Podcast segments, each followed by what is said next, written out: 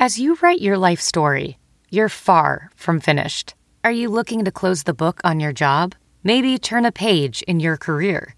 Be continued at the Georgetown University School of Continuing Studies. Our professional master's degrees and certificates are designed to meet you where you are and take you where you want to go.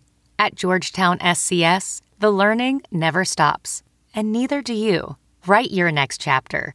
Be continued at scs.georgetown.edu slash podcast.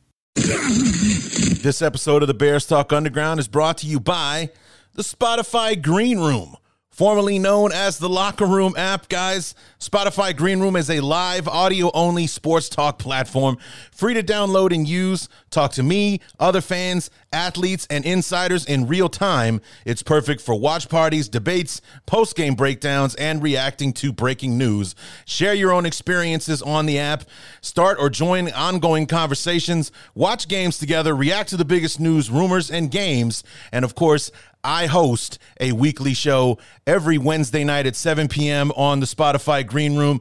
The Bears Talk Underground presents Club 34 7. Be sure and join me. Come through and talk with me live.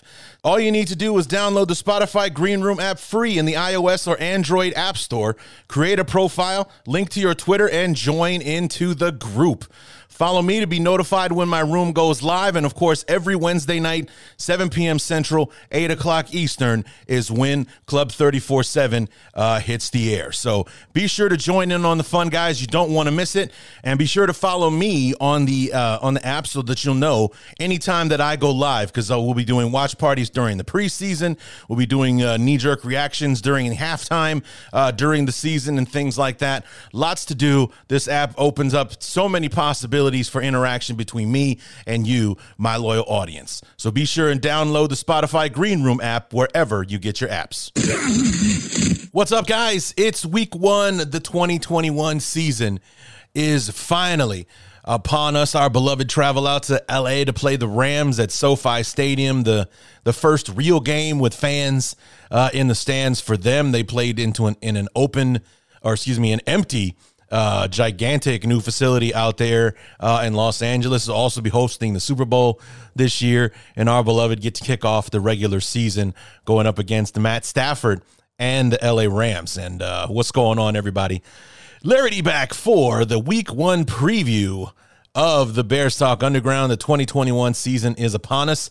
Uh, by the time you guys are listening to this, this will be Thursday.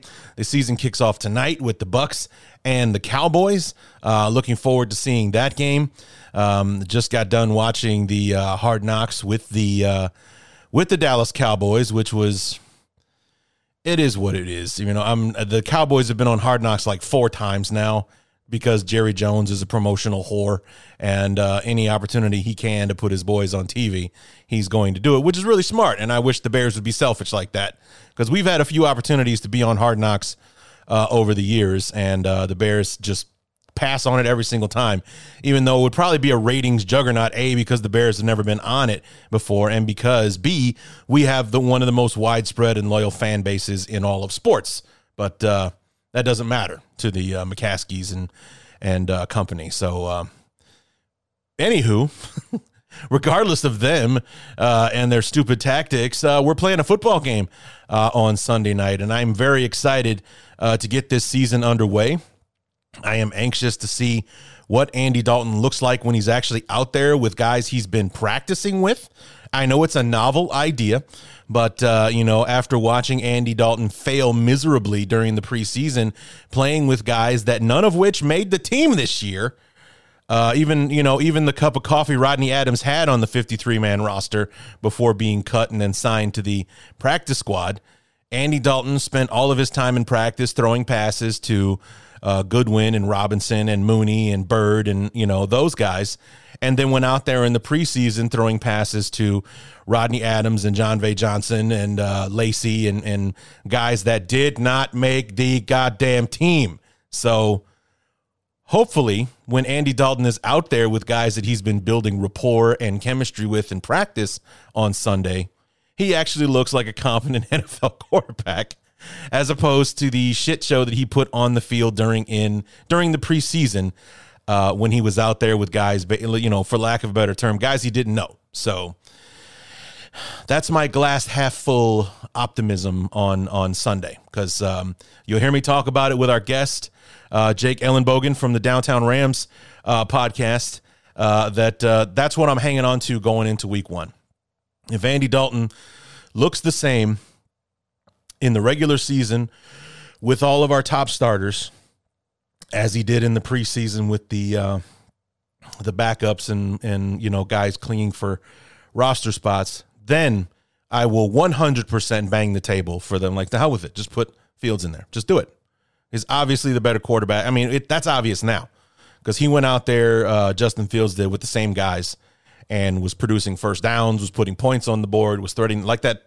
I still can't get over that throw he made at Jesper Horsted uh, before halftime in the Titans game. Um, two weeks ago. I mean, just yeah, okay. Mitch puts that one in the tenth row of the stands. I don't give a damn what anybody says. That thing is so off target; it's not even fair. And uh, you know, he threaded the needle and um, you know put it where only horse horse that could could get it. But um, yeah, so I mean, he went out there with the same guys and got ten times the results. So, like I said, I'm holding on hope that uh, you know Nagy and company are going to be the smart ones because they see what Dalton has been doing in practice with the starters, and that's why they're hanging on to that, despite what we see out there and despite what we want. Uh, so, uh, but if Andy Dalton goes out there and shits the bed again, then uh, he's not going to have a leg to stand on. He really isn't. So, I will tell you one thing though. Uh, one thing for sure is, um, and you guys aren't going to like this, but I don't want to see Justin Fields on Sunday, and it has nothing to do with protecting him from Aaron Donald and the Rams defense, nothing at all. And what I mean by that is I don't want to see him in packages. I don't want us to put him out there for a series or to run this or or do that. I don't want to see that. I only want to see Justin Fields on the field when he's our starting quarterback. Unless we're putting him in to play and be the starter going forward, I don't want to see him out there. I really don't because all that's going to do is tease the fan. It's just going to irritate us as a fan base to see, you know, Justin Fields go out there and do something special or spectacular and then throw Andy Dalton back in there on the next series and watch him go three and out. It's just going to piss us off. So I personally, for selfish reasons, I don't want to see it. I don't want to see Justin Fields out there in a package, you know, running some kind of, you know, um, uh, you know, run option, you know, RPO type thing. And I want to see it. I don't want to see it. It's all in or all out. So we're going with Andy Dalton. You've been saying that to us since March when we signed him. You're sticking to your guns. He's starting against the Rams. Let's see him, see what he can do. I don't want to see Justin Fields unless they murder Andy Dalton and we got to put our backup in there. Or if you've just made the decision uh, that you've seen enough Andy Dalton and that Justin Fields gives us the best chance to win, which, quite frankly, he does. But that's my thought. I, if, unless we're putting him in to be our starting quarterback for the rest of 2021, I don't want to see Justin Fields on the field. It just, I just don't want to see it. So that's my thought. Hot take, y'all. Uh, anyway, like I said, Jake Ellenbogen from the Downtown Rams podcast will be our guest uh, today. Welding instructor Alex DeClaire knows firsthand how VR training platforms like ForgeFX can help meet the demand for skilled workers. Anywhere you go look, there's going to be a shortage of welders. VR training can help welding students learn the skills they need to begin and advance in their career. The beauty of virtual reality is it simulates that exact muscle memory that they need. Explore more stories like Alex's at meta.com slash metaverse impact.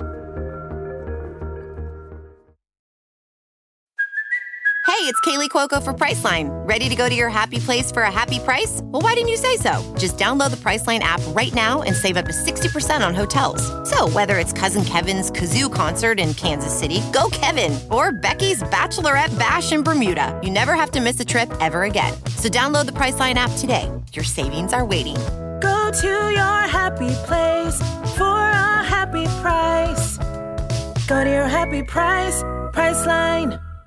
So, what do you say we go ahead and uh, bring on our guest and preview week one between our beloved Chicago Bears and the Los Angeles Rams, kicking off the 2021 season here on the Bears Talk Underground.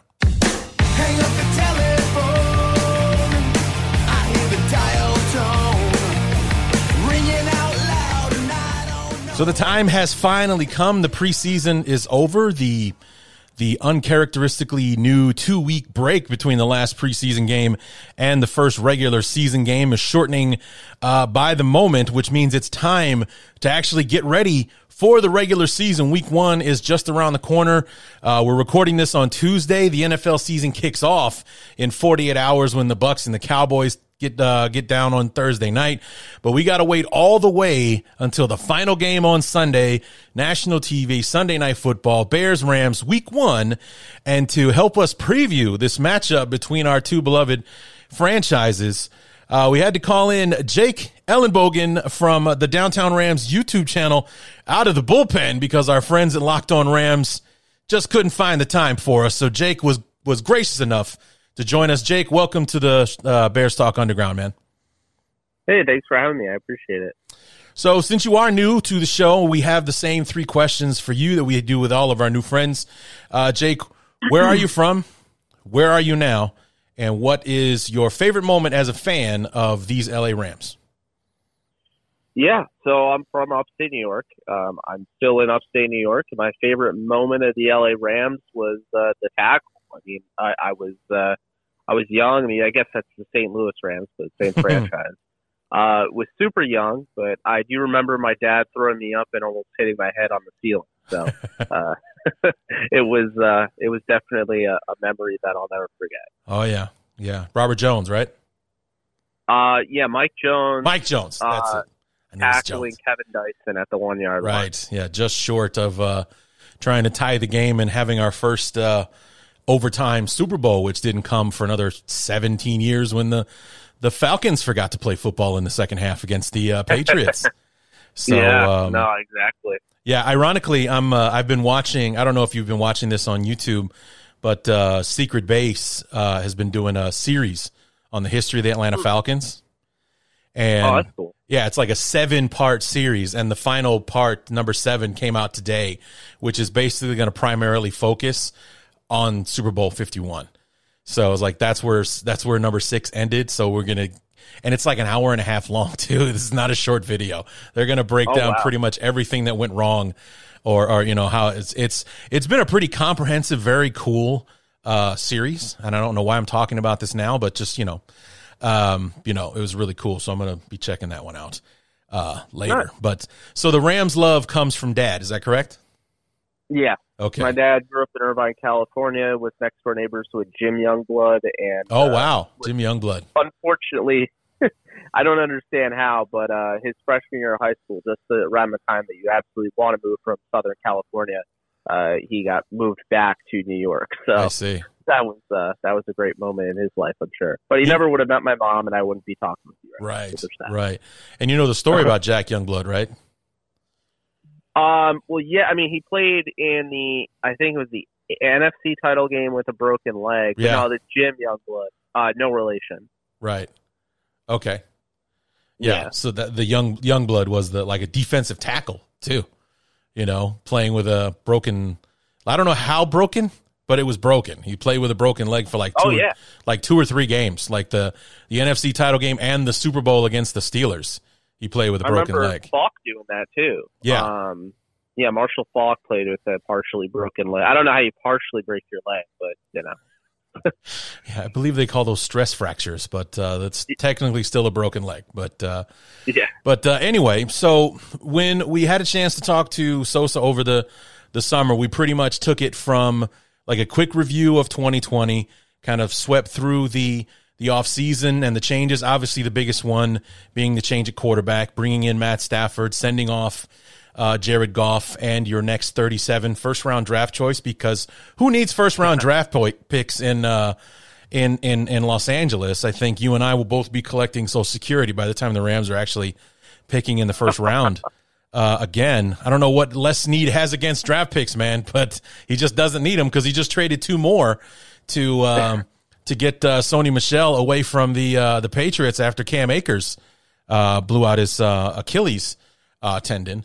But um, you know, so we're we're basically caught up to going into training camp. So let's talk about training camp. How did it go? I mean, I know we just talked about uh, Cam Akers. Spoiler alert with the with the Achilles injury. But aside from that, how has the training camp and preseason gone for the Rams this year?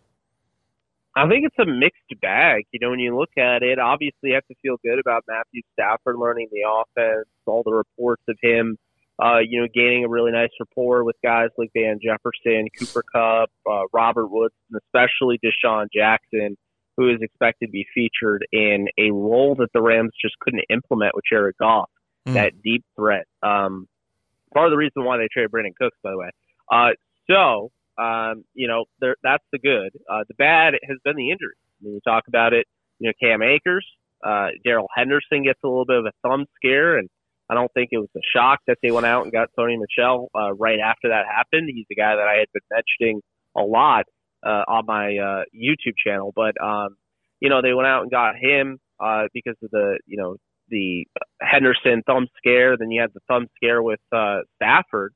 Uh, to the point where the Rams just basically axed the whole "we're going to wear helmets" thing in the uh, the interior. The offensive line, defensive line now will, will forever be wearing the soft shell helmets. Wow! So you'll see it in like those pictures. It looks sure. a little weird, but it's entirely uh, for player safety um, because you know with Stafford, I mean, he just dealt with that last year with Jared Goff.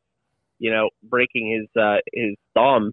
Uh, you know, throwing and of course on the back throw, like on the, the end of his uh, throwing motion, mm-hmm. uh, he came down and, and hit one of the Seattle Seahawks helmets uh, last season, right. uh, which caused obviously significant pain for him. Missed the Week 17 game, uh, came back, but really probably shouldn't have. Uh, Stafford, it was kind of like deja vu all over again in a bad way. But of course, you know, Rams fans aren't really ready for Stafford's toughness. And I mean, Jared Goff was very tough, but Stafford, of course, was out there the next day uh, in training camp, no issue. Um, had some sort of thing with his thumb, and the, I think the biggest thing is he had a surgical, uh, you know, procedure done on his thumb in the off season, so people were a little worried about that. Then you have Nick Scott, who has kind of an unknown leg injury, wearing a giant brace. Um, if you don't know who that is, I mean, he's a safety that you know probably could become a household name if he was starting. Uh, he is capable, but he is fourth safety on the Rams. Loaded safety uh, depth. They actually kept six. Um, then you have A'Shawn Robinson, who's having a procedure, but he's expected to be ready for week one. Um, so, you know, just a lot of injuries all around. And I mean, it, it could be worse. I mean, we've seen it. You know, the 49ers, mm-hmm. we've seen it even with the Rams going back when Steve Spagnuolo was the head coach. But uh, you don't like to see all those injuries, obviously, and then especially the rookies. Uh, Bobby Brown the third, um, who was their fourth round pick out of A and M. Uh, you know, he suffers a torn UCL in his thumb. Uh, a lot of thumb injuries I'm mentioning here, and then uh, Robert Rochell, uh, the very impressive but more so very raw, uh, the well FCS corner, um, mm-hmm. and R- Rochell actually broke his wrist, I believe. So uh, you know, it's been a little bit of uh, tough sledding, you know, with that. Um, but aside from that, you know, I think they got some really good contribution out of a guy like Bryce Perkins uh, to really end up uh, making the 53, mm-hmm. shore up their quarterback room. Uh, it's the best quarterback room the Rams have had since Warner and Bulger were together in uh, St. Louis. Yeah. Uh, so, you know, you have Stafford, you have Wolford, who played Week 17, and some of the uh, first wild card game. And then you have Bryce Perkins, who led the NFC in passing uh, in the preseason. On top of that, you figured out that your seventh round pick and Jake Funk isn't half bad out of Maryland. He made the 53. Um, you know, then you got some, uh, you know, good contributions out of you know, Jacob Harris and Brycen Hopkins at the tight end spot. Uh, you learned that you had a little bit of a steal in AJ Jackson out of Iowa, the UDFA. He made the roster. Um, and then the defense, you know, you saw seventh round pick, uh, you know, out of I, can't remember the school because it's so obscure. Uh, D two, um, and that is Chris Garrett. And uh, Chris Garrett really came on strong, had a, a huge game against a nine, uh, you know, a nine-year vet at the tackle position in uh, Patrick Omameh. So he figures to be uh, some part of the defensive uh, rotation at pass rusher. I mean, you have Leonard Floyd that shored up, and Justin Hollins, uh, who was a waiver claim last season uh, from Van- Fangio's, uh, you know, Broncos. Uh, he's expected to have the other starting spot, be a third round pick, Terrell Lewis out of Alabama, and then Obinna Okoronkwo is going to start the season on IR. So good to see Chris Garrett, uh, you know, doing some things there and and you know making his presence felt. He could have a, a different type of role. Uh, they only kept four linebackers, including one of the cuts was uh, Micah Kiser, who started the season last year for them. Um, but they brought in third round pick Ernest Jones, who you know really made an impact in uh, preseason. And in the back end and the secondary, I mean, you know now Terrell Burgess is healthy. He got hurt last year against the Bears. Uh, very promising young talent, third rounder out of Utah. And then the sixth rounder that just shocked pretty much me and everybody else, uh, the 199th Tom Brady overall pick, um, and that was Jordan Fuller out of Ohio State. He's turned himself into a captain this season in year two. Wow. And there's some big shoes to fill. You know, they lost John Johnson, they lost Troy Hill, uh, so they lost some pieces, but he's going to be immense, uh, you know, for their uh, the back end and their secondary to shore that up. So all in all, I thought the Rams had a productive preseason. They did lose Xavier Jones, who's probably going to make the roster as running back. They lost their kick return specialist in Raymond Calais, so we don't even know who's going to be returning kicks, so to speak. Uh, but they did get Tutu Atwell, the second round pick out of Louisville, a ton of work in the receiving game, got him basically broken into the NFL, getting ragdolled over the all over the place, coming back and get back to the line of scrimmage and do it all over again. And that's really important because the four receivers that I mentioned earlier, they are going to be the go-to guys. I don't know how big of a role Atwell will play this year, but the fact that they broke him in and played him as much as they did in preseason is going to mean a lot coming in this season. So, uh, all in all, you know, things have gone pretty well for the Rams. There's been, you know, a few injury concerns, of course, and there's a huge question mark. It could be good, it could be bad. We don't know. Uh, Brian Allen is going to start at center. A little bit of a shock. If you know you fall in the Rams during the mini camp, it was 100% going to be Austin Corbett at center, moving over from guard, and Bobby Evans playing right guard. And now we look, Bobby Evans barely makes the roster. Uh, Corbett slides in at right guard, and they're going to use former fourth round pick uh, out of Michigan State, Brian Allen, who's had his moments of struggle, uh, but they say he's a different guy in camp. We all know how that goes, but maybe this will be different. Well, that was one of the things I was going to ask about was the the offensive uh, line uh, for the for the Rams. You know, the guys did some some shifting around um, this year. Um, your left tackle, whose name I was I've been thinking his name, and all of a sudden it just flew right out of my head. The older Andrew Whitworth. Thank you, Whitworth uh, is is coming back. Um, you know, he's he's beating the hell out of thirty for sure. Is he forty yet? He's not forty yet, is he?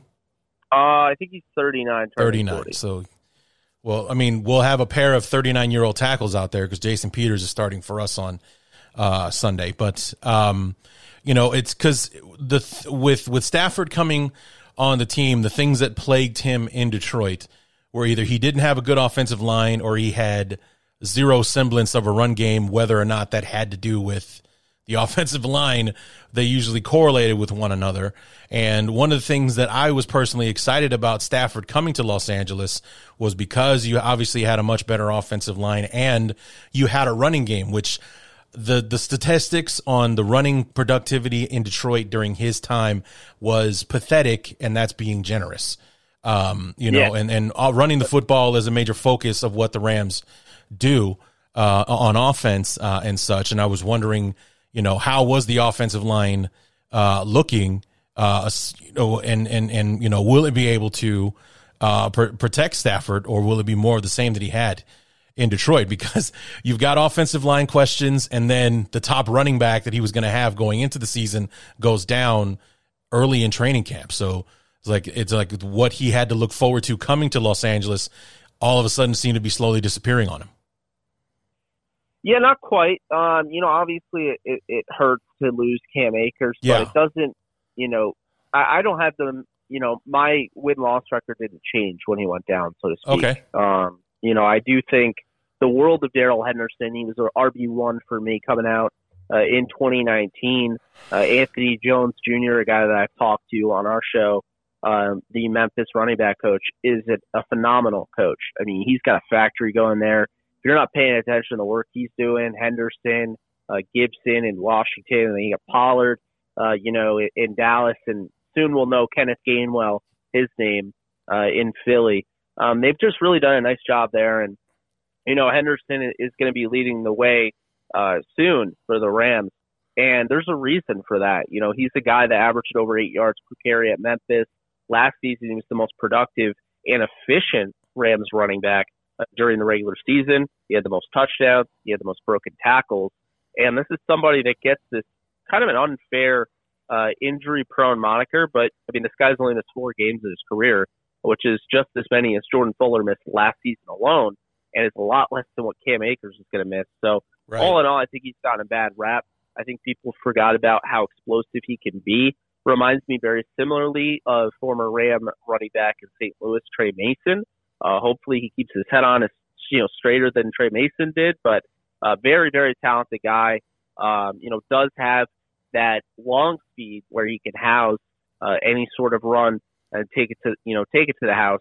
Um, whereas Cam Akers, I always felt like was kind of similar to Sony Michel, would get tackled from behind, didn't quite have that that you know, second level, that, that next gear, so to speak, that you saw with Todd Gurley. So, um, that is something very interesting. I think the thing with Stafford, is, what I find very interesting is that he leaves Detroit and immediately Detroit has a pretty good offensive line right now. Mm-hmm. Uh, the Rams returned four out of the five starters. Okay. So I feel good about the Rams offensive line. They were top 10 according to Pro Football Focus last season. And I can't stress enough, all, like all last year. The offensive line played way better than it looked. It's just Jared Goff doesn't have the pocket mobility or the skills in the sure. pocket that a Stafford would have. Uh, you know, that quarterbacks need to have. Uh, it's why Tom Brady looks like he is so clean in every pocket he's in.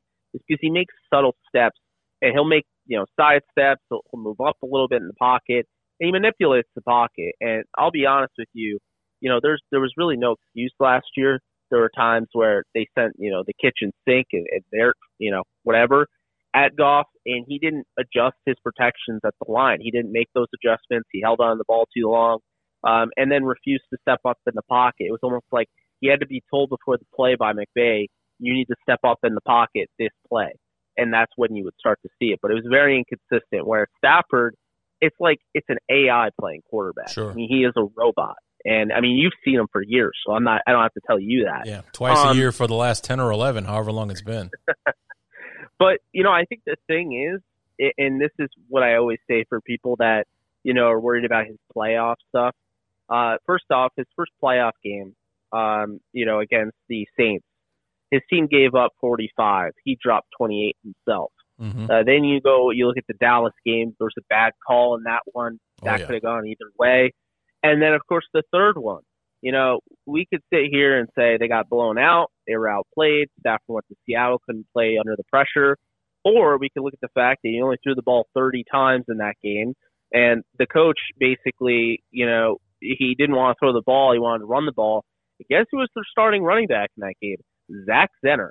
So I don't know how you expect to win a playoff game with Zach Zenner as your starting running back. Uh, that honestly makes Jake Funk look very good as the third for the Rams. Uh, so I think Stafford is very much enjoying, uh, you know, the off season. I think he's soaking it all in. Um, this is somebody that took it upon himself to coach up Sony Michel and get him ready for Week One.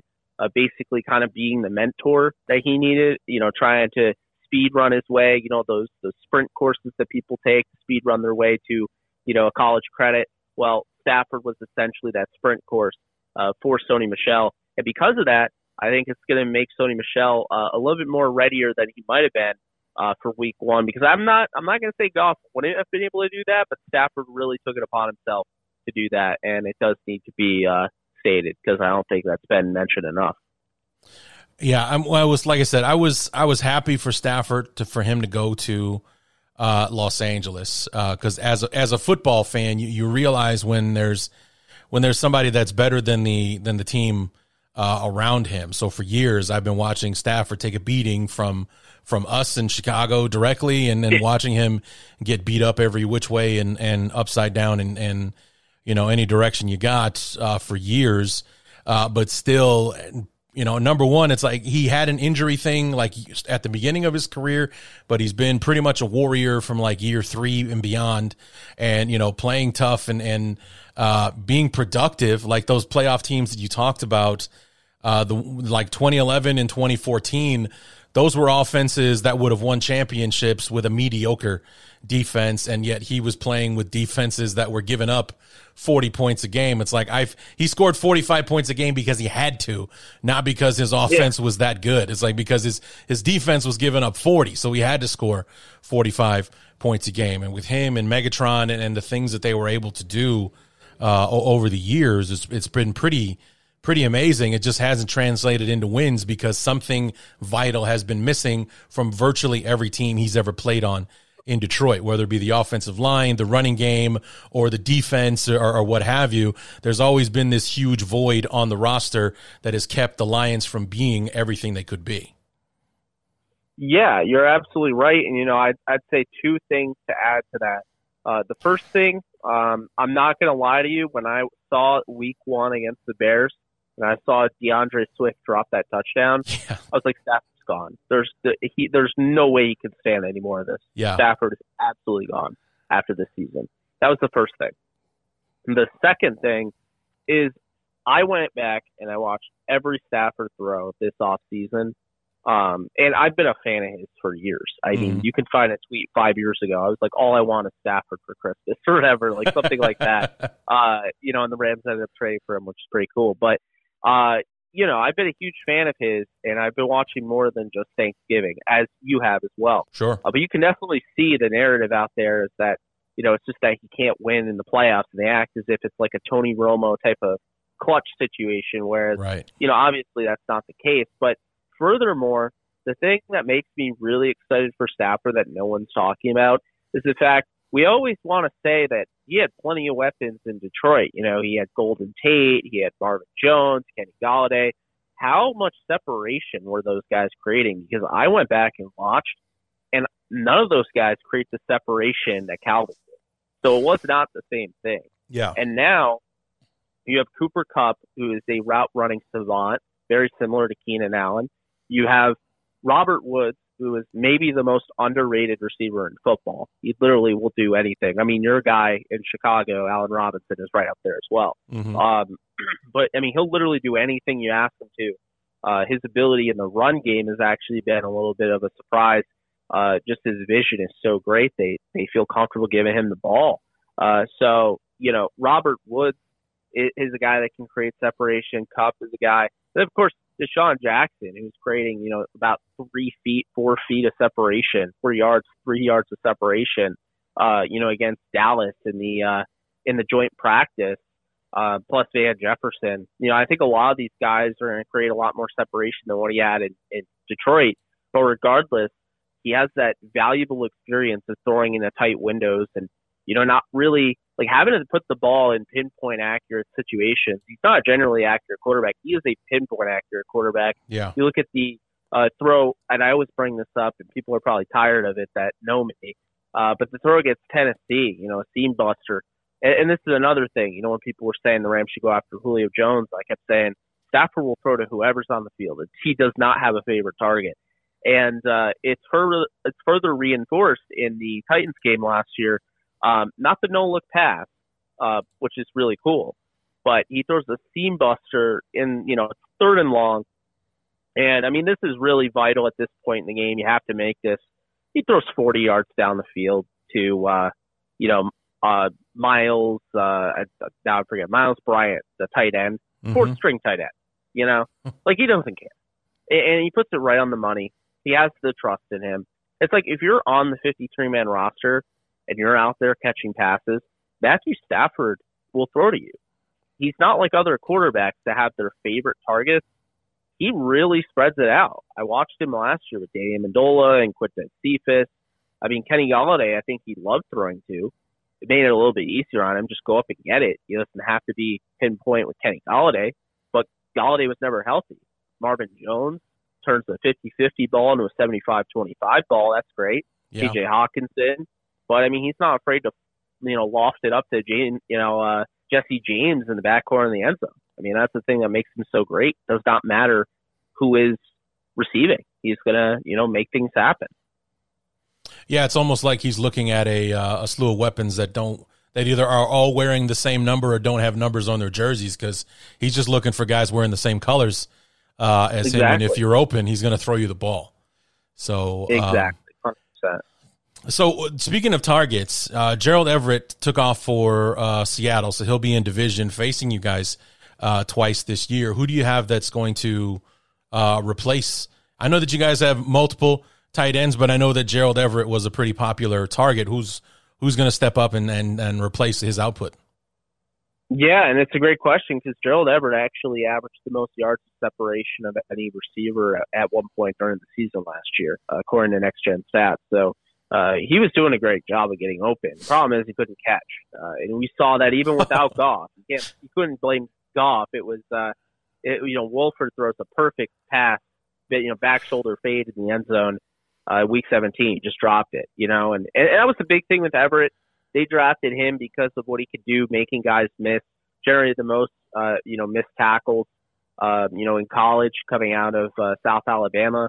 Uh, but the fact was, it always seemed like he was a step below. You know, he couldn't either learn the playbook and wasn't fully comfortable with getting into his rhythm. And you go back, you watch the the epic 54-51 game over the Chiefs and catching the game-winning touchdown or game-stealing touchdown you know, obviously he was comfortable there, but he had those big moments and a lot of just, you know, really, uh, you know, nothing. And so, you know, I think it's a big loss though because I think he's going to be more so, you know, massive uh, for the Seahawks. You know, Shane Waldron, who was with the Rams last year, he's been the passing court, passing game coordinator for two to three years, I think.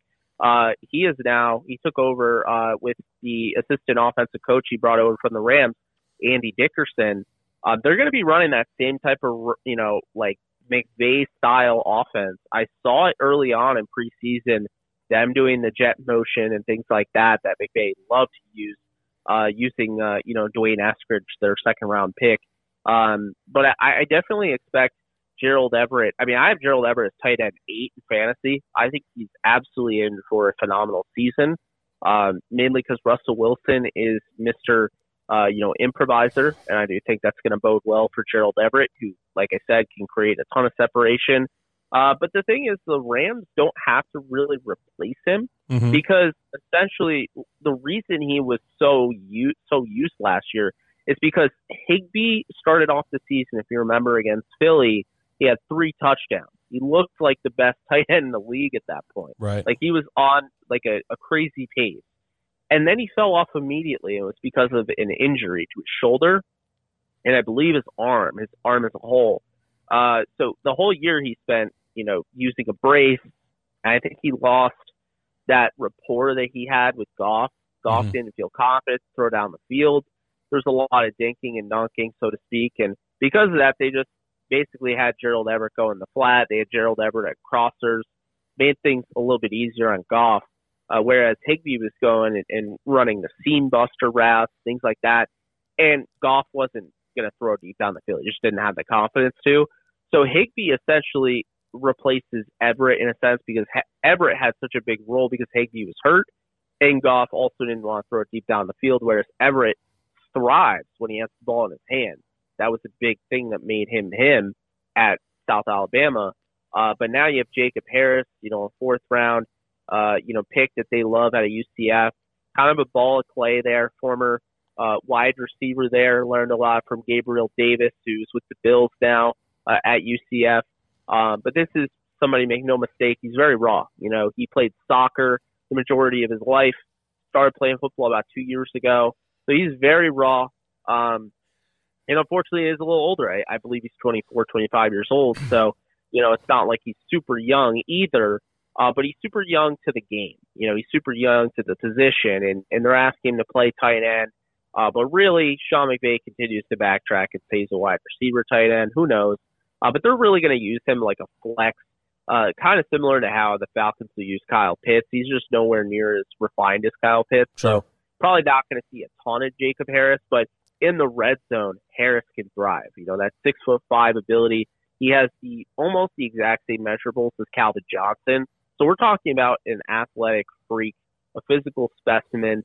that's somebody they added. They also have Johnny Mundt, who had his best game last year against the Bears. Uh, people forget, you know, this guy probably would have been a third, fourth round pick out of Oregon, but he suffered two ACL tears and kind of lost his, you know, super athleticism. And now, still athletic, you could tell there's definitely a little bit of a notch to his step. Uh, he's because of that, he's adapted uh, in a league that's really adapt or die. He's adapted he's become more of a blocking tight end. But I think he's gonna have a bigger role this year. And then of course they have Brycen Hopkins, their fourth tight end, uh, probably their third tight end, if you want my honest opinion. Played the majority of snaps in preseason, really using him as an inline tight end. They want to build him around. They, they probably want to turn him more into Tyler Higbee so they can move on from Higbee when you know they have to move on from that contract and, and cut down cap.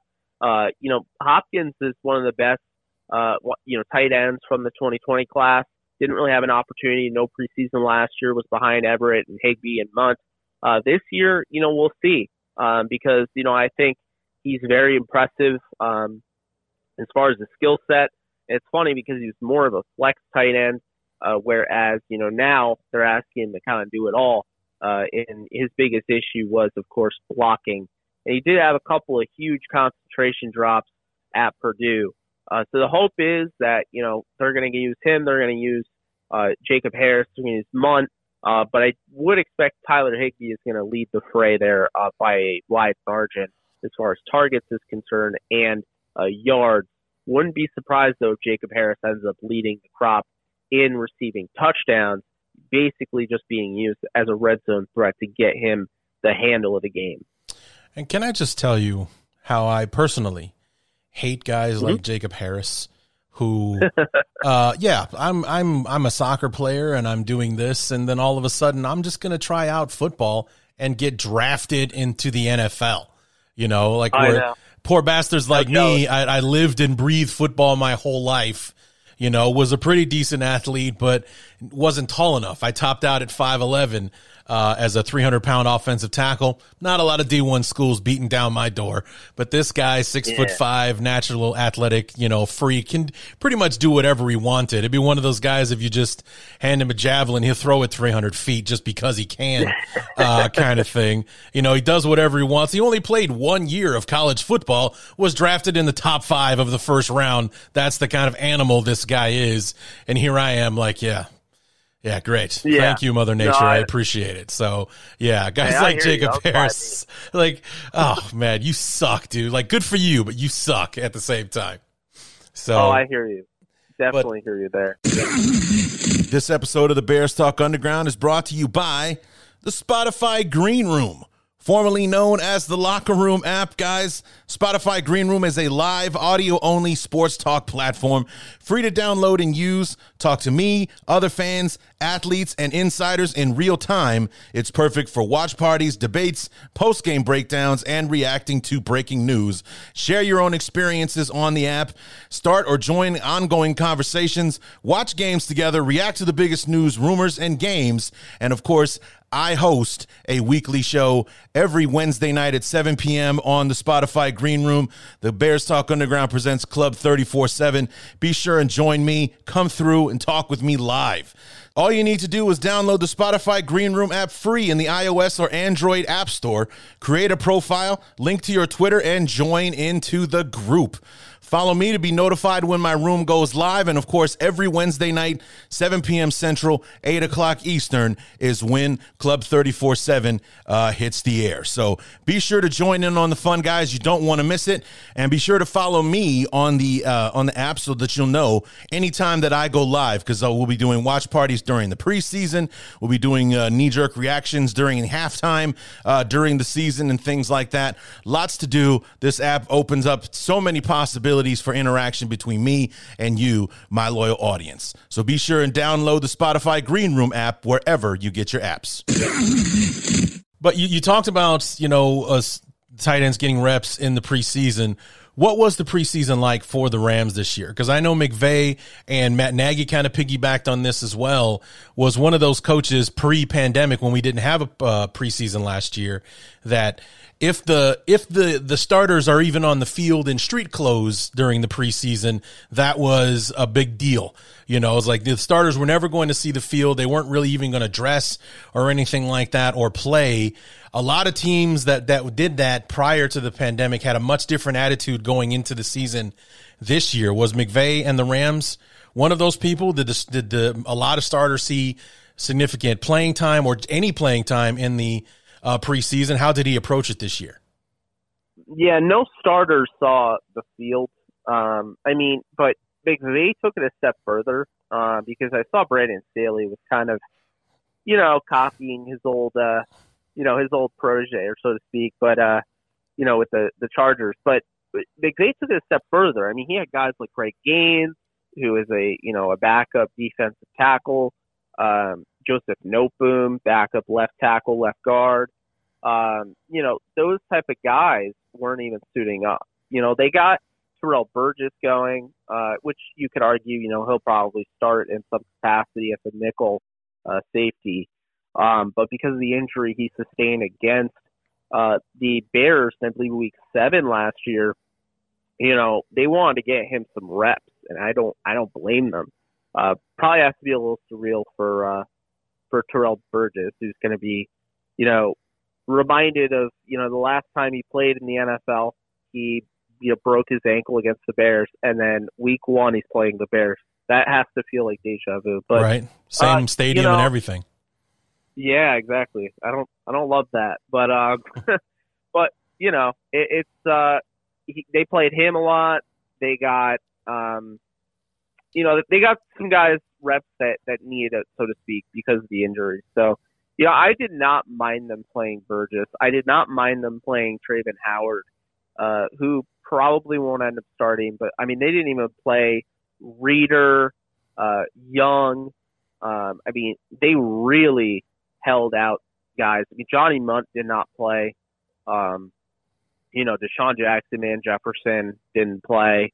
So really it was an opportunity if like this is a team that you really want to sign with if you're a UDFA because the Rams do give you that opportunity. Uh, mm-hmm. Uh, Bryce, you know, Bryce Perkins said it, you know, best. Like he was actually given the nod to start almost the entire preseason, you know, and so while they brought in Devlin Hodges and he actually started the first game, I think they knew all along that Bryce Perkins was going to take over.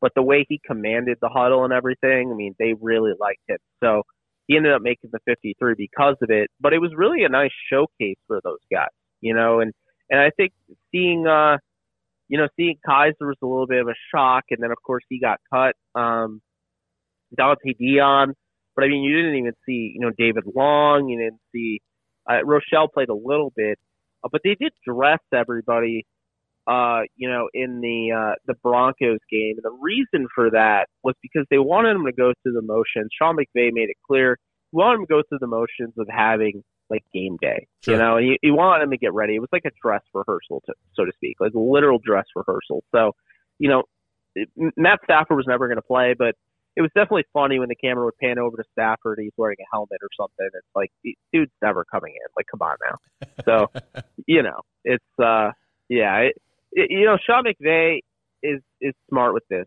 Um, as somebody that is a Rams fan, I mean, keep in mind, two of the, the, the big injuries at quarterback for them have happened the preseason. One jump started the greatest show on turf. Right, Trent Green. Yeah. I, I don't want to hate on Trent Green. I'm not going to say that he couldn't have replicated some of that, but not to the level that Kurt Warner did. I don't think. Mm-hmm. Uh, Trent Green, of course, the injury, the the total dirty hit by Rodney Harrison, but again, jump started the whole greatest show on turf thing. And then uh, I'm not going to lie, Sam Bradford, you know, which really upset me because the Rams spent a fortune on Jake Long, and Jake Long couldn't even protect Sam Bradford against a third stringer in preseason. So, you know, And that uh, if you're a Rams fan, you definitely don't mind them not playing preseason because I, I see Patrick Mahomes slinging it for Kansas City, and I'm like, Andy Reid you are an idiot. You may not see it.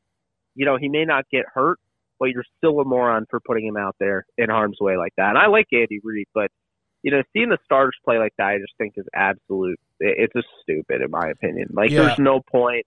You know, I, I just don't see it. it was a mixed bag in Chicago during the during the preseason because um, we had Andy Dalton out there, who's going to be our starter on Sunday night, or at least that's what they've been telling us anyway.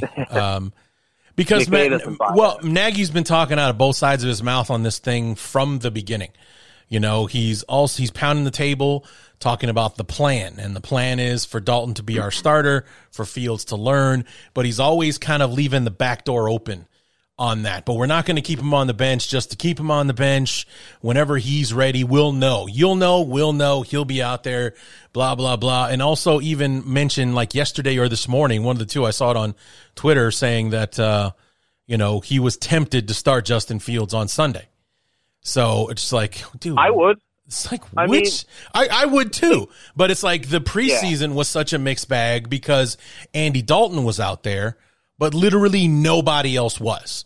So he's throwing passes to guys. None of the guys that he threw passes to in the preseason made the goddamn team. Not one. Not one. I mean, he made the, he, the touchdown pass that he threw against Buffalo uh, to Rodney Adams. He made the initial 53, but got cut and he's on our practice squad. So nobody on the 53 man roster was out there with Andy Dalton pretty much at any time this year. We only had two of our starting offensive linemen out there. We were playing with like our fifth, sixth, and seventh uh, wide receiver uh, on the depth chart and everything. It's like the only people that he shared the field with that he's going to play with this coming Sunday were were the center, our right guard, and maybe you know like our tight ends were out there for a little bit during the like Jesse James was out there uh, with him, and that was about it. You know, otherwise, Allen Robinson didn't play a down in the preseason. Uh, Marquise Goodwin barely played. Like literally, like I I could count all the snaps he played and have fingers left on one hand. That's how many snaps he played. Same thing with Darnell Mooney, uh, you know, and, and all that kind of stuff. No, was like, why is Dalton out there if he's going to be out there with literally he's not going to play with any of these guys. Not a soul that he's throwing passes to. So what's the point of putting him out there? We're making him look bad for one. He he did not perform well in the preseason, and then Justin Field comes in behind him and is scoring, you know, getting first downs, scoring touchdowns. He's he's running Andy Dalton out of the stadium. It's like, dude, we're not we're not being fair to Andy Dalton here. You know, if we're trying to get the fan base behind Andy Dalton, we are doing a terrible job of it because there isn't a Bear fan who watched the preseason who actually wants Andy Dalton to start on Sunday. You know, we've just Well, accepted it as an they- inevitability, but nobody wants it to happen based on what he Yeah. did versus what Justin Fields did. It's like it's it's night and day. Like, why the hell are we doing this? But you know, we also By haven't way, this seen is why New England got rid of Cam Newton. Right. Because this exact reason is that Yeah. they didn't want Mac Jones looking over his shoulder for Cam Newton and vice versa. You know, and, and I think really what it comes down to is you got yourselves a future star quarterback. oh uh, Justin Fields sure was my QB two. For okay, sure, Trey yeah. Lance is QB one for me. I actually had Lawrence at three. okay Um, I think Fields, and I actually see a lot of Fields in like my favorite quarterback in college football right now, Bryce Young. Mhm. Um, Fields is so good at not only manipulating the pocket, working off script, and all that, uh, but you know, you know, with those running quarterbacks, they tend to get really, you know, with their accuracy, it dips. Not with Justin Fields. not at all. He throws on a line. He's got great velocity on his ball, but you know he's, he's got great ball placement. I think he puts his receivers in the best position to make a play after the catch. I think that's the thing that I loved about him. He's got this toughness that's just unreal. I mean, he Speaking took of a hit yeah. against Clemson. Oh God, You know? yeah. Well, he I took mean, a shot against Buffalo played. as well in the preseason. Oh yeah, that well that there, that should have been. I mean, I'm sure. I'm assuming it was flagged because that was ridiculous. it was. Yeah, yeah, yeah, he like I mean, dude's gonna break his helmet. You know, it's like, what- are you doing? You know, so I, I mean, I'm I'm a baptism by fire guy. Sure. You know, I, I don't I don't believe in drafting a rookie quarterback in the first round. I definitely don't believe the narrative. This is the thing that people aren't aren't considering. How bad does it look to a rookie, a young rookie quarterback? We're gonna play you week two because we're scared of you playing against the Rams. Like, how bad does that look? So you're saying I can't play against an NFL team? Well, they were the best last year. They have Aaron Donald. Yeah, but I'm Justin Fields. I mean, you drafted me in the first round. I, I shouldn't I be able to play against them? And honestly, Andy Dalton is not beating the Rams. We don't know if Justin Fields can. Andy Dalton is not beating the Rams. Right. But Justin Fields, we don't know because Justin Fields could come out and give them hell. And you know, to be honest with you, I don't expect that because I think the Rams have done a nice job of not only do they have you know Wolford and, and Perkins, you know Manning, you know, kind of that's basically how they're going to plan for him in is that in you know practice and in their game plan they're going to focus on emulating that type of running quarterback style in practice and they do that well uh, and that's why they've been able to shut down Russell Wilson and Kyler Murray uh, Kyler Murray still has not beaten them you know Mhm. I, I'm not worried about the running nature but I am going to say that it would help a lot more than Dalton who you just you just know who Dalton is at Yeah. this point you know, I, I don't, I didn't even agree with the Bears getting Dalton. I personally would have just brought back Trubisky on a cheaper deal and then drafted, uh, you know, Fields and just had them battle it out. And then Fields would have ended up winning. You I know, actually, instead, now you- you're paying, what, 10 million to Dalton? yeah, I, I'm not a fan of that. yeah. Um, uh, they got Dalton a year too late, in my opinion, because last year when they were talking about there Well, he being was an cheap last year. Well, for sure. There's that. And I thought that he would have been the perfect guy to bring in to compete with Trubisky for the job. Like I just felt like Andy Dalton would have been that guy. It's like they drafted Burrow, so he's not sticking around. We could get him for, you know, pennies on the dollar if we just wait out him getting released because nobody's going to trade for him because they know Cincinnati's going to have to let him go. So, uh, but I thought that he would have been the perfect guy to compete with Mitch because it was going to be a competition last year, and instead we give up draft capital to bring in Nick Foles, who was a disaster because he can't.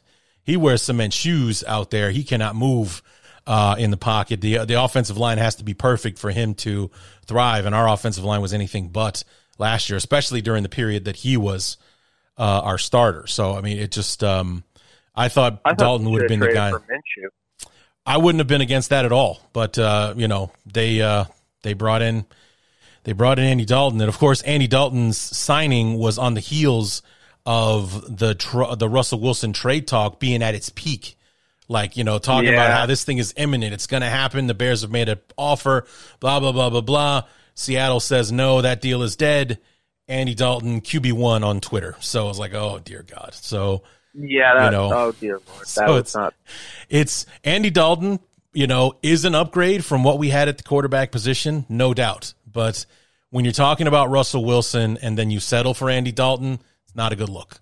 So um, yeah, it, it's tough because you have you know you have Khalil Mack you traded for. Yep. You obviously want to get the most out of him. You have David Montgomery on a rookie deal, which now what year 3 so Mhm. you want to get the most out of him. You know, and then Allen Robinson, which I mean, how long do you have there? I, you don't know. You know, so it's like there are a lot of these guys here that you're you need to get the most out of. And I think this is the biggest thing, and that's my biggest issue with Andy Dalton. And for people saying Justin Fields signals a rebuild, I think the exact opposite. yeah, Because we've seen in the past how rookie quarterbacks can kickstart teams. hmm I mean, even the Bengals weren't winning games, but Burrow just felt different. You Yeah. know, the Bengals felt different with Burrow. Uh, ju- like Justin Herbert, they didn't even, you know, I mean, they they ripped off four straight at the end of the season, uh, but the Chargers underachieved. But Justin Herbert really kept them looking competitive in almost every game. Uh, so you know, I, I think this idea that you know we need to sit quarterbacks because that's what the Packers did with Aaron Rodgers, or you know that it it's a proven method. Yeah, it might be a proven method for some, but it's kind of like you know, like with learning, for instance. You know, some people are visual learners, some people need to learn hands-on. I just don't know if this like idea, like if you're going to use Patrick Mahomes, for instance, because he only played one game his rookie year and it wasn't like the best game ever. You're going to use that because they had, you know, Alex Smith, I would tell you Patrick Mahomes could have started his rookie year. You know, it, it wasn't like they had Alex Smith and they drafted him, so they didn't, but he could have, you know, so it's like Mhm. when people use that, I'm like, well, I know every quarterback's different. I just feel like the quarterback position, especially, you got to learn hands on. You Mhm. can't be on the sideline having a guy point in your, you know, point out and, you know, be in your ear and saying, you know, see that throw, don't make that throw, or make this throw, or, or see that protection. Like, you know what I mean? It's just like, I, I feel like Justin Fields also has kind of been there, done that. He just played in a national title game, got further than Trevor Lawrence, I might add, last season. Yeah. So, you know, it's like Trevor Lawrence has been like anointed as like this generational talent. I think Fields is better, and I think people are going to see that. And I think when the, you know, I like that the Bears. When I'm not a huge Nagy fan, but I Mhm. like that they went out and they got Justin Fields. Now they just need to not ruin him. Right. But he's got two really good receivers in uh, Allen Robinson and Darnell Mooney. Um, you know, I really like Cole Kmet's upside long term, and you know, David Montgomery is going to be huge for them. You know, a guy that's proven he could do a little bit of everything. Um, plus, you have Tarik Cohen coming off the physically unable to perform list down the road. He'll help.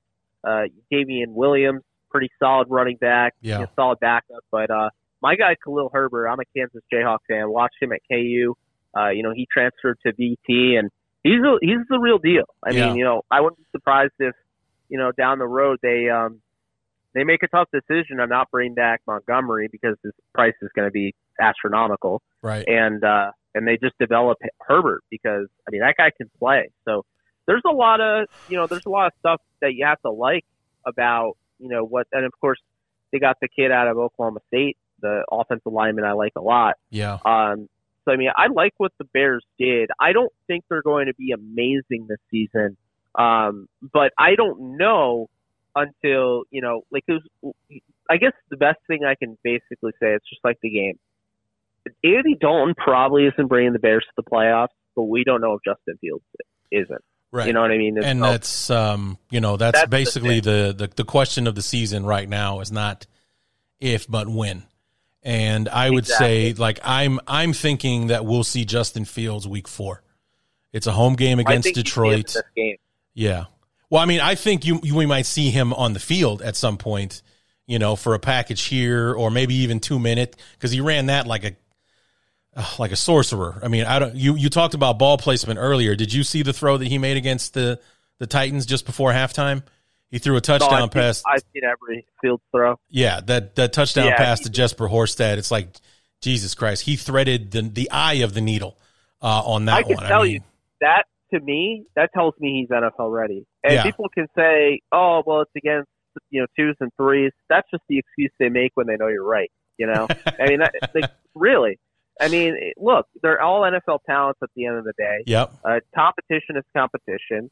You don't think that the FCS quarterback, Trey Lance, Carson Wentz, FCS talent, you don't think that they're playing against FBS talents, guys that just may have either gotten in trouble with the law and they're at an FCS school, they had to demote themselves, right or they just couldn't, you know, they didn't get a scholarship for whatever reason. They got no exposure, which happened, and they just had to settle for an FCS school. Because the thing that I learned, uh, and I've talked to a lot of, you know, pre-draft prospects, I've learned, you know, in my time of doing that and watching a lot of film is that, you know, the FCS is very similar to the FBS yes and competition is competition. Really, the difference between you know the FBS programs and the FCS programs that they all have great players. It's the depth. yes But here's the thing: when it's 11 on 11, the depth doesn't matter. It goes out the window. In Mhm. that moment, we're seeing competition versus competition, which is why I hate when people will you know discredit a Justin Fields throw to Jesper Horsted because they'll be like, well. It's Jesper Horsted, and look at who was covering him. And I'll be like, okay, well, it's also the NFL and there's crowds. So honestly, in my opinion, Justin Fields has shown more than some of the quarterbacks did last year, throwing touchdowns in actual games Yeah. with no crowds at all. You know, there's no pressure. It's like practice.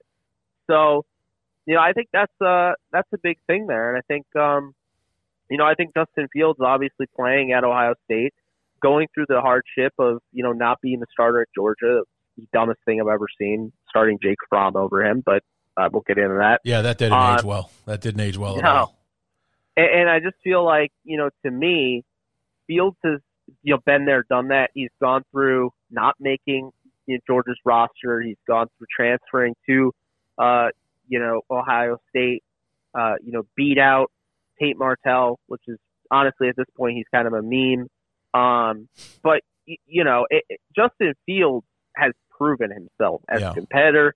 And I, I just think now, it's like for people worried about him, what are you worried about? RG yeah three was able to make his name early on with his mobility, but RG3 didn't have Allen Robinson or Darnell Mooney or a Cole Kmet or a Jimmy Graham or the offensive line. I think the offensive line's better than what RG3 had in Washington. Mm-hmm. And I think Alfred Morris and you know David Montgomery, while similar, I think Montgomery offers more in the passing game. Yes. So really, if worse comes to worse, you just dump it off to him and let him do the work. You know, Yeah. that's that's how I think. So I, I don't know. I feel really good about Justin Fields. Um, I know being a Rams fan, you know, probably Rams fans don't want to hear that, but you know, it, like I think Fields, if he played, he would make the game interesting. Yeah, uh, I do as well, and I think a lot of Bear fans feel the same, which is why we're all, you know, not happy about you know the fact that that Nagy's sticking to the plan, and we're going to Yeah. start uh, we're going to start Andy Dalton because like after the preseason, it looks like he's sticking to the plan just to stick to the plan, not because he actually believes that. that winning the game is more possible with Dalton than it is with Fields. I don't think anybody who watched the preseason will believe that because Fields was playing with the same guys that Dalton was. All they did was switch out the quarterbacks, and you know uh, Fields is moving the chains. He's scoring touchdowns, and Andy Dalton struggling three and out. You know uh, each and every time. So uh, yeah, it's it's one of those things where it's it's. Uh, I'm I'm I'm treating it as glass half full going into week one because we haven't seen Dalton actually play with the offense yet. He was out there with a bunch of guys just getting reps for himself as opposed to trying to build rapport with Robinson and Mooney and all those guys he's going to be playing with on Sunday night. I'm holding out to find out what he actually looks like when he's out there with the starting group before I'm like, the hell with this, put in Fields. I'm done. I'm done. Let's put Fields in there after we go three and out, six possessions in a row to start the football game. Let Andy Dal- or let Field start the second half and let's see what happens because it can't be any worse than this. Yeah. Well, I, I think just you know these coaches are learning that you make these plans, and sometimes plans change. You know, and Yeah. I think like Kyle Shanahan is like, you know, well, you're going to see Trey Lance and you're going to see Jimmy Garoppolo, but if you look at what he was saying before, was that is Jimmy Garoppolo is our starter. So it's like, dude, this is so tired. It's such a tired thing that head coaches do. Like I understand it's like coach speak, gamesmanship, whatever. But no, the, the the 49ers shouldn't start Jimmy Garoppolo over Trey Lance. You drafted him third overall. You traded up to get him. Yeah. And the only thing that's going to make you a better offense is the fact that you're going to play a quarterback that has a dual threat mentality, just like Fields. And at the same sense, everyone knows how to stop Jimmy Garoppolo. They know his tendencies. Everyone knows how to stop, you know, Andy Dalton. They know his tendencies. It's like the, you know, the Jets. I, I can't believe I'm saying this, but the Jets, honestly, I like their approach because they're going to play Zach Wilson immediately. While I feel like he has the most bust potential in the draft, I also understand playing him immediately. It makes sense. It's Yeah. like, you know, what do you have to lose? And it's the same thing with the Patriots. You're going to start Cam Newton, who had eight touchdowns and 10 interceptions. People that are upset about that just simply didn't watch Cam Newton last year. He, Right. I mean, he hasn't been good since uh, Age of Ultron came out in theaters. Is what I always say. So, you know, it's. I mean, let's just call it like it is. You Yeah. know, Mac Jones looks amazing in in preseason, and it, it's the same thing with Trevor Lawrence. But it's even a little different with Lawrence because you know Gardner Minshew, he didn't really lose the job. I mean, they kind of just forced him out. He didn't do anything to lose the job. They they clearly were tanking last year for Lawrence, and so they started playing like Mike Glennon. I mean, you know, last year what the Jaguars did was just absolutely bizarre. So, I mean, you know, we'll see when when the like for instance when Philly drafted Jalen Hurts, uh, albeit a second rounder, felt a little weird, but it, it made a little sense because you know Carson Wentz's injury pass That I understood that. Uh, when the Broncos went out and got Drew Lock in the second round uh, for Joe Flacco, that made all the sense in the world, and I would have played him over Flacco in an instant. Yeah. Now they have Teddy Bridgewater, so you know that's all weird. But teams basically they do some weird stuff. They they stick to their plan, and their plan at the end of the day just doesn't end up always working out. But you know, Reid's plan did work out with Mahomes. Sometimes that works, but most of the time that you don't get that lucky. Yeah, I was kind of hoping that we would have a Pete Carroll, Russell Wilson kind of epiphany uh, during the preseason and everything. Because if you remember, the same year that they drafted Russell Wilson in the third round, they gave like thirty million dollars to Matt Flynn to sign him away from the uh, Packers. Yeah. Flynn never oh, played a yeah. down for the Seattle Seahawks because Russell Wilson in training camp was inserted as the number one receiver, or excuse me, as the number one quarterback, and the rest is history. You know, Russell Wilson's going to be a, a Hall of Fame quarterback, and I don't even know how long Matt Flynn was in Seattle before they let him go. So, you know, he's the answer to a trivia question kind of thing. It's like who was the quarterback that they signed and when Russell Wilson got drafted, uh, kind of thing. You know, who was supposed to be the heir apparent there.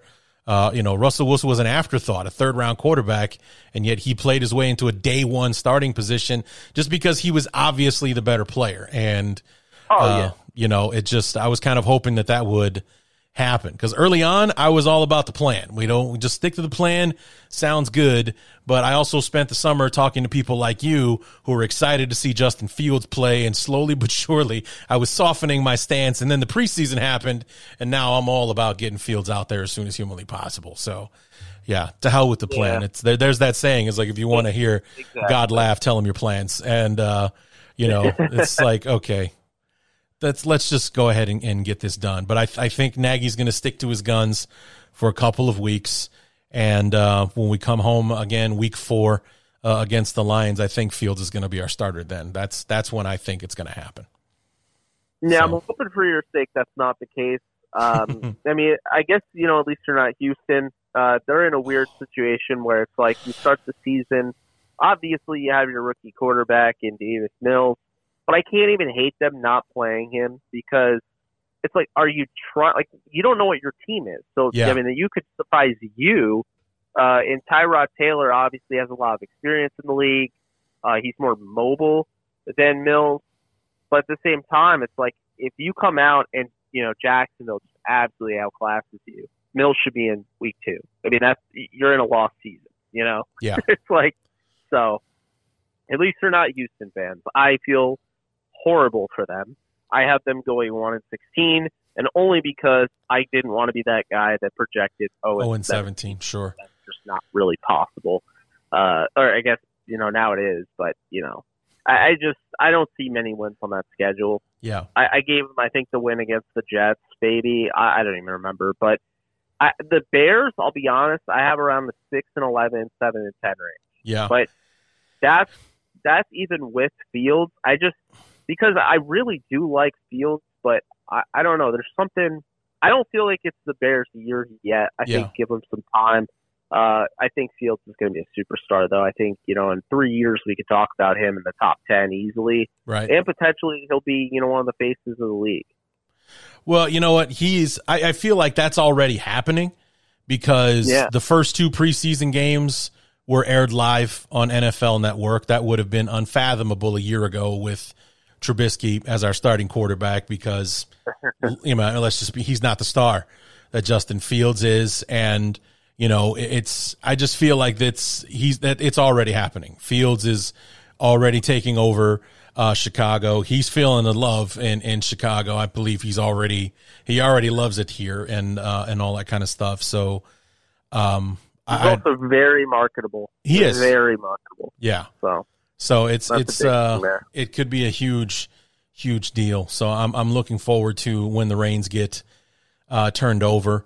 And and I'm on the same boat as you. I mean, after what I saw in the preseason, I'm not exactly high on the team right now. And granted, like I mentioned before, we didn't really see much of anybody who's actually going to be playing, so it could be a skewed perspective that I have on it, but it's just uh you know, I was thinking nine and eight, eight and nine before, but now I am thinking more six and 11, seven and uh, 10 uh, at this point. Be- because also, you know, part of our schedule includes you guys, the NFC West, who was probably the best division in football uh, this year. I just got done watching uh, Good Morning Football argue about who the best team in that division was, and they all made pretty solid cases for just about everybody but Arizona uh, to be honest with you. I mean, and Arizona's not a bad football team. They just happen to be in the same division with three beasts in the NFC West uh, right now. So it's uh, it's going to be an interesting season, and you know, I, I think that the development of Fields will probably be the story of it when it's all said and done. Yeah, So- no, I absolutely agree. Um, you know, he's somebody I'm definitely rooting for. I'm not really a huge Ohio State fan um, at all, but for whatever reason, I like him and I like Haskins. So maybe Yeah. they're coming around for me. we'll see. So, real quick before I let you go here, you know, Sunday nights, uh, I I'm picking the Rams uh, to win the game. Uh, I don't play with with point spreads or, or anything like that. But what are you looking for at a final score on Sunday? What do you think? Yeah, I hate to be this guy, but I, I don't think it's going to be relatively close because Mhm. I do think they'll end up starting Andy Dalton. They'll probably throw in. I I think they're actually going to make it worse. I think they'll throw in Justin Fields in a, in a you know a game that's pretty much over. Uh, I have uh, 38 to 10. Okay. Um, I think the Bears have the talent where if they could control the clock, if they could, you know, get some first downs early on with, uh, you know, Montgomery set up play action for Dalton, then maybe, you know, they, Sure. they stay in it. But I, I don't see them winning this at all. I think the only way they could is if Fields comes in and just ends up being the superstar right away. Um, you know, but I, I just don't. I don't trust Nagy to do that. Like you said, I kind of feel like he's going to stick to the script, and he'll end up, you know, end up playing. He'll end up playing Fields in LA anyway, but it'll be too late, and it'll be all like, "Why didn't you play him earlier?" And I just feel like, to me, you know, the Rams played the Bears last year, and that defense was number one in the league. Uh, that Rams defense this year, I think I- I'm lower on the Rams defense, and like if in fantasy they're going in like round eight, which is just absolutely insane. Um, but at the same time, I still think they're a top ten defense with, with Raheem Morris. They have a chance to be the best defense, but this is assuming they're not more so top ten. I do think you can you'll be able to throw on them because I do think you know Morris will have those cushions with the corners. Uh, obviously, you have to you know be careful with Mooney's speed. Um, you know, but all in all, I, I think if Montgomery can run against this defense, we don't know. Like we really don't know how good this defense will be against the run. Last year they were great. We don't know. Um, if he can run against this defense, it'll set up play action. It'll keep the Bears in it. And then if that's the case, I'd have the Rams winning. I'd probably have the Rams winning like 34 or 24, 34 20 maybe. Okay. You know, um, pulling away at the end. But I just think it's too much to, you know, to game plan for that Rams team. I mean, I, I really, I, I felt bad for any team that was going to go up against the Rams team week one. While everyone looks at the fact that they could be rusty, you know, like, oh, it's week one, anything can happen. Yeah. I look at it like this is the first time you're seeing this type of offense. They're incorporating what Sean McVay wanted to do with Goff, but couldn't because Goff was limited, and they're incorporating what made Jim Caldwell so great. And honestly, you know, Jim Caldwell gets a bad rap. He was with the Baltimore Ravens when you know Flacco had his success. He was in Indy when they went to the Super Bowl, and he was part of the best times that Stafford had in Detroit. They've already really combined the the verbiage. That's been a thing that Sean McVay wanted to do. So to me, the fact that the Bears are playing this team week one, anything can happen, and you really are going to have really no way to prepare for this type of offense because it's been very vanilla in the preseason. They're obviously not going to show their hand in the preseason, but you haven't even seen Stafford in the preseason or anything like that. The Rams have at least seen Dalton, um, you know, in the preseason. Plus, they, you know, have played against him before. So I just think, you know, this could be one of those games where they come out and make a statement. You know, similar to, I mean, not the same thing, but if you remember a while back when uh, Peyton May threw seven touchdowns against the Ravens on Yeah. the opening night, I remember that Um, game. Yeah. you know, it felt like it was way more than it wasn't personal, but it was about making a statement like, oh, Peyton Manning is here with the Broncos making his debut. We're going to make this special. Yeah. And they, they did. Like, I remember watching that game every single moment, Julius Thomas becoming relevant, all of it. I feel like that's going to be kind of the same thing where the whole, you know, nation's going to be watching as Stafford kind of puts himself in that conversation. Because the thing with Manning is that he had fallen out because of the uh, neck injury. People didn't think he'd come back from that. right. With Stafford, it's like he's been in the you know top ten to fifteen range on a lot of rankings for people. I think this is going to be a statement game for him. and it's going to kick off a season in which he puts himself in the upper echelon this season. And I believe that as well, and that's why when I was uh, doing my like uh, we did our conference previews at the end of July. Um, we didn't pick a Super Bowl winner, my the, the guy that I was doing the show with, but we both picked the Rams to go to the Super Bowl uh, this year. Ah. So regardless of how the Okay. season starts, uh, we both believe that by the end of the season, the Rams are going to be the best. Because, like you said, it's week one. We've seen strange things happen all the time. One of my favorite stories to tell, as far as the craziness of week one, was uh, 96. The Bears start at home on Monday night against the defending world champion Dallas Cowboys. We beat the brakes off the Cowboys that night. I mean, they could do nothing uh, against the Bears. We absolutely mauled them. We went like six and ten that year. It's like week one does not a season make. So it's like I expect the Rams to beat the Bears, but because it's week one, I wouldn't be surprised if the Bears pull one out of their ass on Sunday uh, either. You know, but at the same time, if that happens, I'm not saying that the Bears are going to be back in SoFi in five months to represent the NFC in the Super Bowl just because they won the first game of the season. You know, be like, okay, can we build Yeah. on this? Was it a fluke? Are we for real? What happens week two? What happens week three when we play Cleveland, another playoff team, and so on and so forth? So, um, like I said, I expect the Rams to win. Won't be surprised if the Bears do, because like you and I have been talking, the Bears have a talented team. It's just a matter of whether or not they can put it together uh, against the Rams uh, on Sunday. Oh, and I think we're, we're both more confident the Rams will get it together than the Bears will uh, on Sunday. So that's uh, that's where I'm sitting at uh, with that. So um, yeah, no, I, I hear you there. I, I think you know we've seen in the past. We what was it? The Bills that one year with Stevie Johnson and Ryan Fitzpatrick. They went five and zero. And I mean, I was in upstate New York, so I know for a fact Bills fans thought they were going to win the Super Bowl, and I said they're going to come back down to earth, and these Bills fans are going to be coming back here, and they will be in tears because they'll play the Patriots. The Patriots punched them in the mouth. Sure enough, I believe it was Week Six. Patriots punched them in the mouth. They lost like six straight. Like the Falcons went seven and zero. They lost seven straight. I mean, we've seen it. We've seen Yeah. it so many times. But I think it's going to be similar to when the Rams beat the Ravens. Uh, you know, week one of that 1999 season. We all know what happened then. Um, with Kurt Warner. mhm. You know, not knowing what Kurt Warner was going to be. Kurt Warner going up against the Ravens. I mean, Lewis and Ed Reed and you know all those guys, and they really looked good in that game. I think it's going to be more like that and less about the Rams. Now they started off 2019 three and zero, and then obviously didn't make the playoffs. yeah, But we'll see. Yeah. So we we've seen. I mean, we saw Jacksonville win Week One last year, and then lost 15 straight to uh, finish out the season. With. Minshew, So, I might add. yeah. So He's yeah, the only one that he won their only game, and they benched him for Mike Glennon. I'll never get over that. Right. So, Jake, I appreciate you taking the time, man. Really had a great time uh, talking to you. Where can uh, where can we keep up with you? Uh, you know, tell us about your YouTube channel, any podcasts that you do, where we can find you on Twitter, and so on.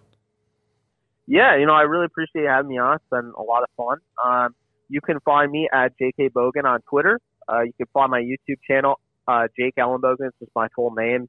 I cover basically, it's, I always say 75% Rams, 25% everything else. So I'll do NFL. I'll cover the Marvel Cinematic Universe. I'll cover horror movies, things Mhm. like that. I do movie reviews as well. Uh, the Anthem Gaming. So if you're interested in that, check that out. Uh, Downtown Rams is where you can find my Ram centric uh, brand, my you know my website downtownrams.com. We have a podcast called the Downtown Rams Podcast, and I have an NFL centric uh, web show every Sunday at 10 uh, Eastern Time a.m. Uh, so to speak. Uh, my cousin uh, Adam Steele on YouTube uh, and I will be hosting, and we'll be breaking down all of the week one and week two and so forth matchups uh, throughout the season. So we're really looking forward to that. But yeah, I got a lot going on. So if you want to check all that stuff out, uh, you know, would really appreciate it. All right, Jake Ellenbogen, busy man. Thanks for being on the show, man. We appreciate it. Absolutely. Thank you so much for having me.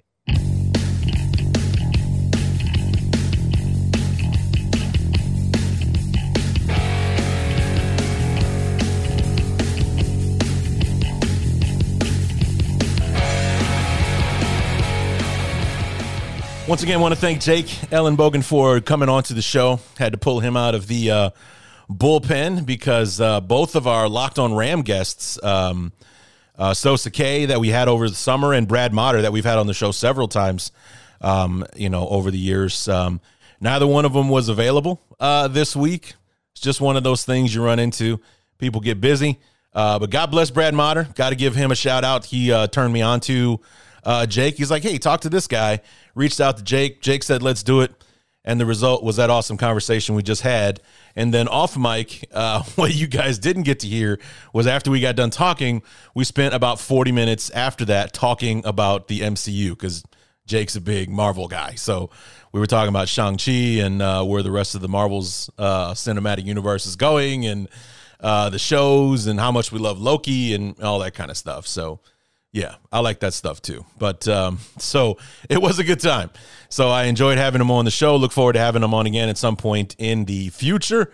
And uh, yeah, yeah. So Sunday, Bears and Rams, we butt heads. We'll get more in depth with that tomorrow on the preview show with uh, you know me breaking down you know keys to the game. Uh, you know, and, and other things. We'll have news and notes uh, with injury reports and stuff like that. Heard some distressing things about Eddie Goldman today that I'm not too happy about, but uh, we'll see if that uh, changes uh, on Thursday. Will he practice on Thursday and all the rest of that stuff? I mean, talk about a guy who's been through a roller coaster uh, of an off season. Uh, you know, he leaves us all dangling by a thread to see if he's actually going to come back this year. He comes back in, has a little bit of a back injury, then he catches COVID. He comes back and he plays like a beast against the Titans, but now all of a sudden he's banged up, a knee and ankle injury or something like that. It's like, oh, great, you know. But um, truth be told, uh, Khyiris Tonga, our seventh round pick out of BYU, uh, was a beast in the preseason. So if he's got to be bumped up to the top spot and play, we might not be Eddie Goldman good, but we're going to be okay. I really do think so. So uh, we'll see how it all how how it all changes up. You know, tune in tomorrow to uh, to see what uh, what the latest on Eddie Goldman is. We've got a guys that kind of banged up, like of course Khalil Mack. I saw him with a groin injury because it just wouldn't be an injury report without Khalil Mack having some kind of small irritating injury that's going to keep him from being 100%. But he's still going to do awesome things anyway because he's Khalil freaking Mack. But you know, so tune in for that. My keys to the game: what I think it's going to take for the Bears to win. Even though you got you just got done listening to me agreeing with Jake that I think the Rams are going to win, and I do. Honestly, I do. I think the Rams are the best team uh, in the NFC right now. Uh, if if all goes to plan, I I believe that the Rams will be the second team in a row to uh, play the Super Bowl in their in their home stadium. You guys heard the preview show with me and uh, or the conference previews with with myself and Ross Jackson uh, at the end of the and, and, at the end of July, just before uh, training camp. Uh, he and I both agreed. Uh, the Rams uh, appear to be the class of the NFC, even though they are playing in a monster of a division with the 49ers and the Seahawks and even the even the Cardinals. Um, you know, it, it's it's going to be a gauntlet that those guys have to to run, but throwing in Matt Stafford, which means they can do everything on offense that they couldn't do with Goff out there, with Aaron Donald and Ramsey and all those guys on the defensive side. It's you know, it, I, I don't know. It, it just uh, it doesn't look like a team that I want to play against. Week one, I think, is probably the best time for us to be playing them because uh, you know, as you heard Jake say, Matt Stafford didn't play in the preseason, whether he was nursing a thumb injury or Sean McVay was just not playing the starters. He wasn't out there. So maybe we can take advantage of that. Not to mention that we've done pretty well kicking the crap out of Matt Stafford uh, over the years and his time uh, in Detroit. But I think that was more about the team that he was surrounded by than just how awesome we are at kicking the crap out of Matt Stafford. Uh, we'll find out on Sunday for sure. So um, you know, we definitely like I as as much as I hated it to see the Rams week one on the schedule, and I hate it even more that it's on national television uh, on Sunday Night Football. But uh, you know, after further analysis, it's like, yeah, this is probably the best time to play the Rams because I think this is when we'll have the best shot at beating them. And you guys know I love to go back to that story of the Bears playing the Cowboy. You just heard me talk about it with Jake. play the Cowboys week one, 1996, Monday Night Football. Uh, defending world champions come to Soldier Field. We beat the brakes off the Cowboys and then go 6 and 10, 7 and 9. So, you know, as far as like getting the season off to the right start, uh, making some kind of statement or just being able to uh, catch an opponent with their pants down, this is the best time for us to be playing the Rams. You know, because I think that a big win for us on Sunday could do a lot in propelling us forward into this season instead of falling flat on our faces and stumbling our way uh, through uh, the regular season. So, you know, we'll we'll see how it uh, we'll see how it goes. I'm uh, I'm looking forward to it. So I think this you know this is year four uh, under Nagy. Uh, last year, because of because the football gods gave D'Andre Swift a a set of you know a case of the Butterfingers. Last year was the first year we started the season off with a victory because we were 0 2 against Green Bay going into that point. Um, but uh, you know, let's see if we can get a legit win over a legit team uh, to start the year. So uh, come back on, uh, come back tomorrow for the uh, for the full preview. As we do news and notes, we'll do keys to the game and anything else that I can come up with. And until then, my name is Larry D, and this has been the Bears Talk Underground.